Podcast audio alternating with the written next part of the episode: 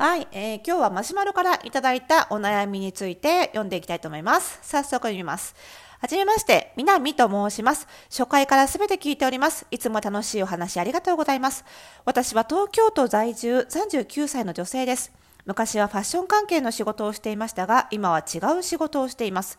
私が気になっていることは、おしゃれと言われることです。かっこ、え、それが悩み？服が大好きというよりは発言でも装いでも何でも自分の好きなものをちゃんと身につけていたいという気持ちが強く流行っているからというより本当にこれを着て心地が良いか自分らしいかを考えることを大事にしています。先日タキシード調のジャケットをデニムかっこダメージメンズのゆるっとしたものにインして仕事に行ったところおしゃれだおしゃれだと同僚が集まってきてしまい非常に照れくさかったのです。ジャケットは昔のエルメス。デニムはヴィンテージのインポート。靴はマルジェラの旅ブーツでした。自分としては着ていて心地よいものをさらりと着て働きたいだけなんですが正直おしゃれな人と言われることがめんどくさいし浮いてると不安になることもあります。私も街を歩いていてうわーおしゃれと思って振り返る人がいます。そういう人はこれ見よがしのおしゃれさではなく本当にさりげなく素敵です。私もそういう風になりたいのですが人からよく声をかけられるということは極物変わった服装の人と思われてると不安になります。答えにくい質問にもなっていないような雑談ですが久野さんのアドバイスやおしゃべりをお聞きできると嬉しいです。ということでラジオネーム南さんありがとうございます。本日はこのことについてお話ししていきたいと思います。それではスタートです。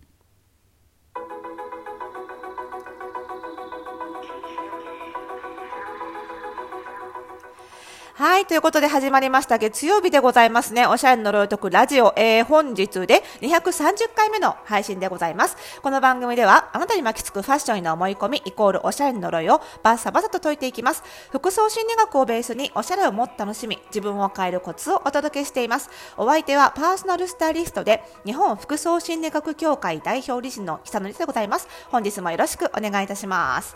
いやーなんかね、あのーほぼ毎日更新を歌ってたこのラジオですが、ちょっとね、久々にこの3月から4月にかけて忙しくてね、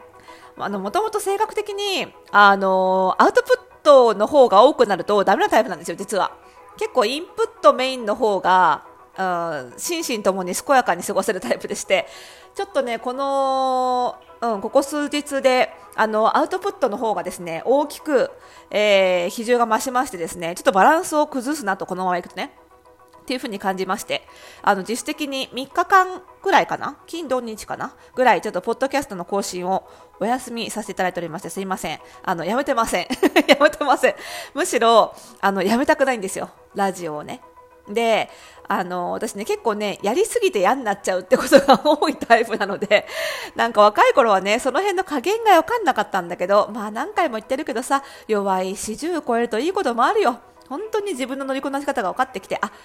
このまま爆走すると私嫌になってやめるなっていうのがね、このポッドキャストに関しては、あの、気づきましてですね、ちょっと3日間ほど、あの、更新をお休みして、英気を休ませていただきましたが、まあね、もう230回分もありますから、ね、皆さんにおかれましては、あのそんなことも3日間更新が止まっていることも気づかなかったっていう方も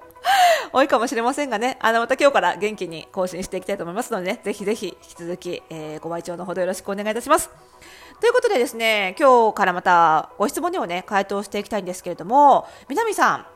まあね、これわかるんですよね。私もね、やっぱりおしゃれって言われるのは、あのー、まあ例えば、私もなんでしょうね、本当にプライベートな集まりとか、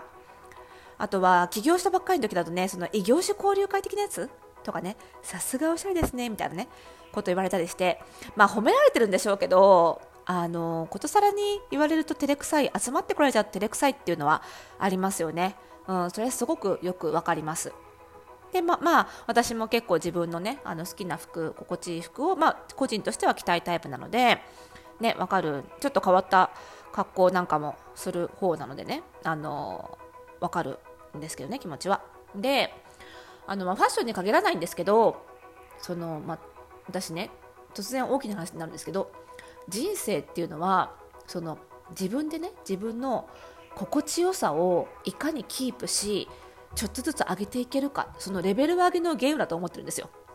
突然人生の話になりましたけど。でここで幸せを追求するのが人生の目的だとか言っちゃうとちょっとさ大きい感じがしちゃうんですけどまあ心地よさいかに自分の心地よさをキープしそしてそれを少しずつ上げていけるかっていう、まあ、これをゲーム感覚で取り組むべきもんだなって思ってて。で結局その例えばねそのなんだろうなおしゃれって言われるのが照れくさいから言わないでほしいなと思ったところで人って変わんないんですよ。もうね心理学勉強しててね最終的に行き着くのはここ。人は変えられない。っていうことなんですよね。だから、まあそのね、心地よさ、その人生の心地よさのレベル上げっていうのも、周りを変えていこうとか、周りに心地よくしてもらおうっていうことではなくって、やっぱり自分がアクションする、自分が考えて動く、自分が変わることでしか、自分の人生の心地よさって上がっていかないなっていうことを常に思ってるんですよね。でもちろんファッションにおいてもいかに自分が心地いいかがすごい大事だと思っているので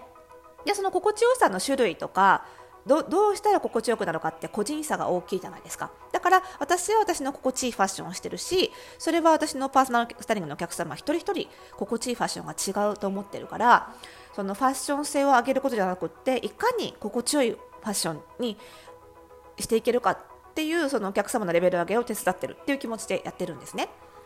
でそのじゃあそのねファッションで自分を心地よくするためのもんだよね。人生って自分が心地よくなるなった方がいいよねっていう考えに基づいてね今回の南さんのケースを考えてみると確かにその自分らしい服を着ていることその本当にこれを着て心地いいかどうか自分がこの服が心地いいかどうか考えて着てるのは確かなんだけどでも結果その結果そのことさらにね周りからおしゃれだって言われる面倒くささも生じちゃってるわけですよね。その辺を総合的に考えて南さんがどう考えるかっていうことなんですよね。例えば私あの昔リーバイスにねの企画職としてあの本部に勤めてたんですけどね。あのそれまでねリーバイスってあんまり自分で買ったことがなくってで正直マウジーとかさ そういう理由を入ってたんですよ私もともとね。でリーバイス受かったなどうしようかなと思って転職するときに。やっぱ1本ぐらい持っとかなきゃなと思って一応501は買ったんですけど1本しかないからどうしようかなと思ってあんまりか深く考えずにある日マウジーを履いてったんですよね会社に。そしたら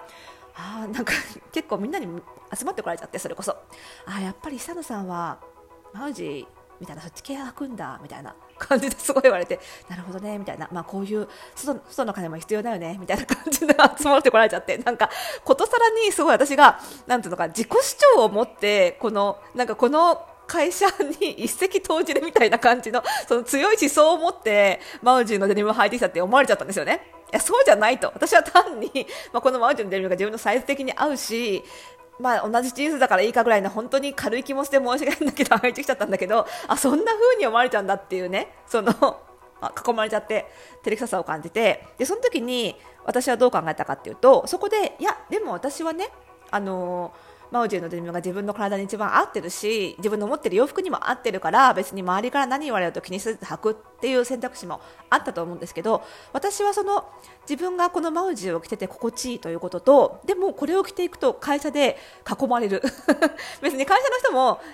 あの嫌な感じで言ってるんじゃないんですよ。あなるほどねっていう感じで来てるんだけど、ね、だから今回の南さんのケースと一緒だと思うんですよ。南さんにおしゃれだって言ってる人も悪意があって言ってるわけじゃないじゃないですか。でもやっぱり私も南さんと同じように非常に照れくさい。私はその心地よさ、そのマウジーのデニムを着てる心地よさといろいろ言われる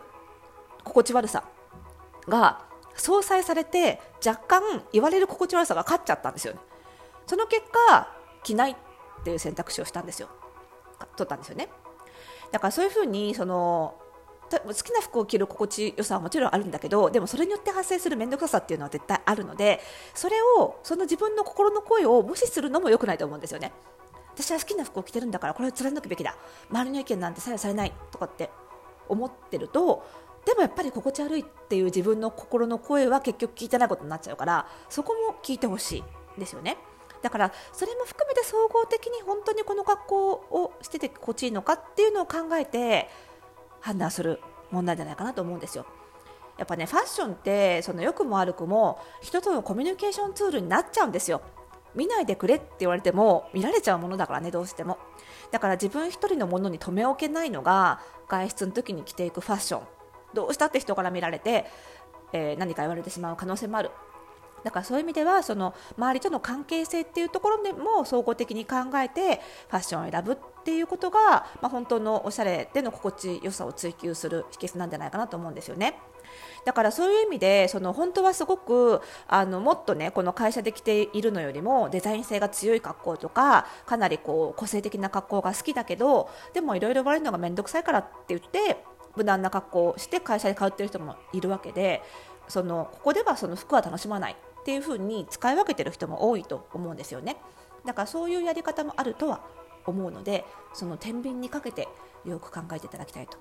なかなかその会社の人におしゃれって言われないようにする。その人を変えるっていうのはやっぱり難しいことなのでまずは自分がそれに対してどう対処するかっていうことじゃないかなというふうに思ってます。ね。まあそうは言ってもさ服装であれこれ言われるの面倒くさいよね。ね、だからできるだけね、そういう なんかあれこれ言われないような環境に身を置けるといいですけどね、まあ、そういう意味であの私がやってるね、そのオンラインのファッションコミュニティの服装新ラボは、ファッションの基本を学ぶ場でもあるんですけど、あのなんだろうな、そのそういう意味での周りからの呪いから解き放たれてなんか自由に自分の好きなおしゃれを楽しめる